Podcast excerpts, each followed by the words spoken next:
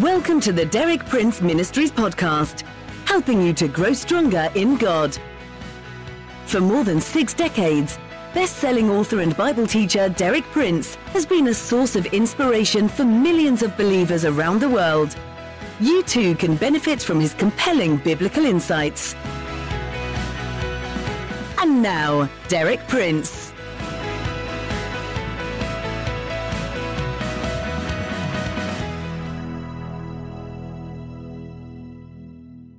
For the past three weeks, my talks have focused on the divinely ordained exchange that was accomplished through the death of Jesus. How God made to meet together upon Jesus as he hung on the cross the whole rebellion of an entire fallen race and all the evil consequences of that rebellion. How Jesus, as the last Adam, took them upon himself, exhausted that evil inheritance, and terminated it, so that through his death, by the opposite side of the exchange, we might enter into all that Jesus entered into after death, burial, resurrection, and ascension, that we might follow him through the womb of death into a new birth, into a new inheritance, into a new life. Live not only on the plane of resurrection on this earth, but even lifting us up to the plane of the throne of God to share the authority and the rule of Jesus as kings and priests. Well, this week, I'm focusing on the practical application of these truths, just how you can make them work in your own daily living. Yesterday I said that there were two great barriers, ignorance and unbelief. And I showed you how to overcome the first barrier, ignorance. I showed you that the key is in the Word of God, in knowing the Word of God, in giving yourself without reservation, in crying aloud, in praying, in seeking God, in letting God write the truths of His Word on your heart until they're so real that they're more real than the things you see around you. Now today I want to deal with the second great barrier, which is unbelief. It's not enough to know the truth, we must also believe the truth. This is what the apostle John says in his first epistle, chapter 4, verse 16. And we have come to know and have believed the love which God has for us. Notice, we have come to know, but that's not enough we have also believed the love which God has for us.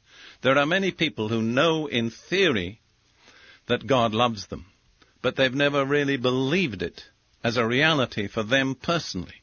So, through knowledge, we must move on into faith.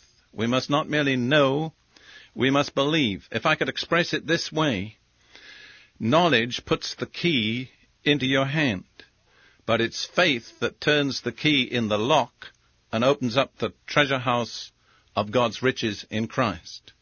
So, first you need knowledge, but together with that, to make knowledge work, you need faith. And when this message of the divine exchange was first given through the prophet Isaiah, in chapter 53 of Isaiah, which we studied together in earlier weeks, the very first phrase of the message is a warning against unbelief. Isaiah begins that 53rd chapter. Who has believed our message? And to whom has the arm of the Lord been revealed? Jesus is the arm of the Lord. He's God's strength. He's the way God comes to our help and provides for us. But to whom has that arm been revealed? Only to those who believe. So the barrier there is unbelief. And Isaiah warns us, who has believed our message? You see, we need to understand that unbelief is a sin. So many Christians accept the condition of unbelief as if it's something, well, a little unfortunate, a little regrettable, but after all, I'll get by anyhow. You may. I don't promise you that you will. That's between you and God. But I want to tell you that God's Word tells you unbelief is a sin. It's not just a harmless weakness. It's not just a failure of religious people. There are two passages in Hebrews chapter 3 that deal with this. In Hebrews 3:12, "Take care, brethren, lest there should be in any one of you an evil, unbelieving heart in falling away from the living God." What kind of a heart is an unbelieving heart? It's an evil heart. It's not just a little weakness that we can accept. It's an evil that keeps us from what God has ordained for us. The same chapter of Hebrews, chapter 3, verse 19, speaking about Israel and their entrance into the inheritance that God had promised for them in the promised land, speaking about the generation that came out of Egypt but never entered the promised land. Hebrews sums up the reason why they didn't enter in one very short, terse phrase. So we see that they were not able to enter because of unbelief. What kept them out? Unbelief. What can keep us out of our inheritance in Christ? Precisely the same barrier. Unbelief. We have to overcome that barrier of unbelief. And today I'm going to explain to you very simply and on the basis of personal experience how you can overcome the barrier of unbelief. What then is the remedy for unbelief? It's contained in one brief verse of the Epistle to the Romans, chapter 10, verse 17. So faith comes from hearing, and hearing by the word of Christ. Note the opening phrase, faith comes. If you don't have faith, you can get it. I learned this from personal experience. In World War II, as a soldier serving with the British forces in North Africa, I contracted a disease which the doctors in that climate apparently were not able to heal. And I lay in British military hospitals in Egypt as a patient just about one year. One year is a long time to spend in hospital. And as I lay there, I wrestled through many spiritual battles and problems. One of the main problems was unbelief.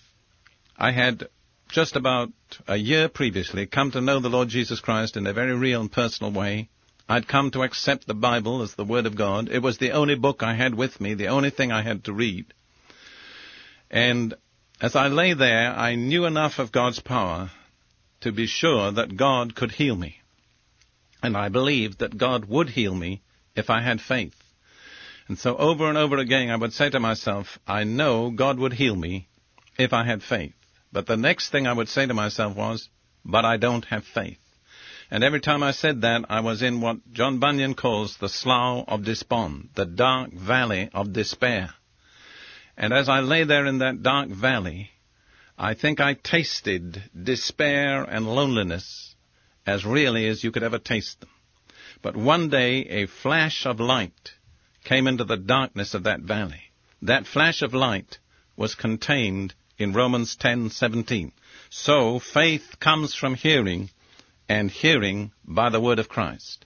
As I read those words in the Bible open before me on my lap as I sat up in bed, I grasped those words. Faith comes from hearing. If you don't have faith, you can get. And I made up my mind at that moment that I would get faith, that I would hear, that I would focus on the Word of God, that I would listen to what God was saying, with all my heart and with all my mind until faith came.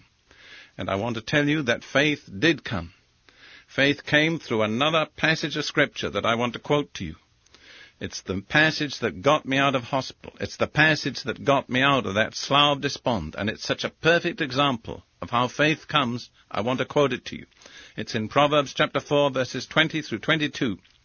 My son, attend to my words. Incline thine ear to my sayings. Let them not depart from thine eyes. Keep them in the midst of thine heart. For they, that's God's words and sayings, are life unto those that find them, and health to all their flesh. And I saw, as I read those words, health to all their flesh. That's the answer to my need.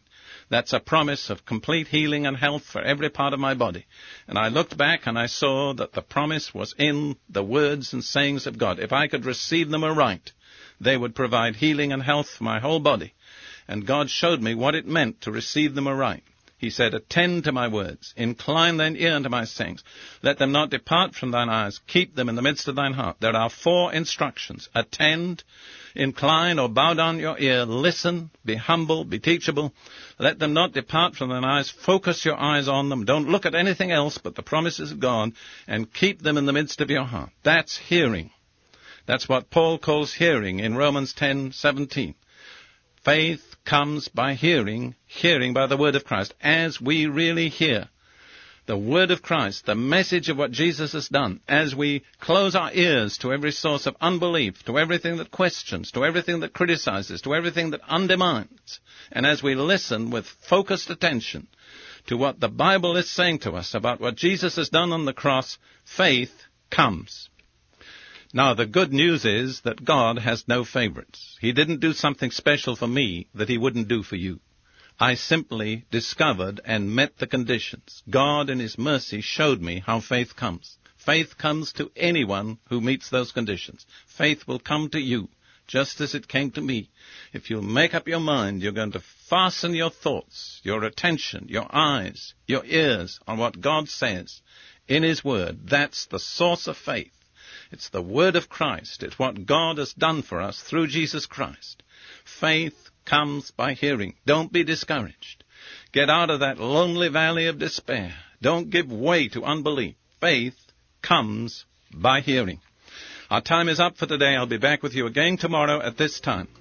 Tomorrow I'll be explaining how our faith must be expressed.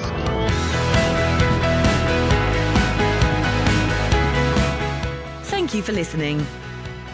For more inspiring teaching, visit our website at dpmuk.org forward slash podcast. And like our page at facebook.com forward slash dpmuk to join our online community. Derek Prince, teaching you can trust.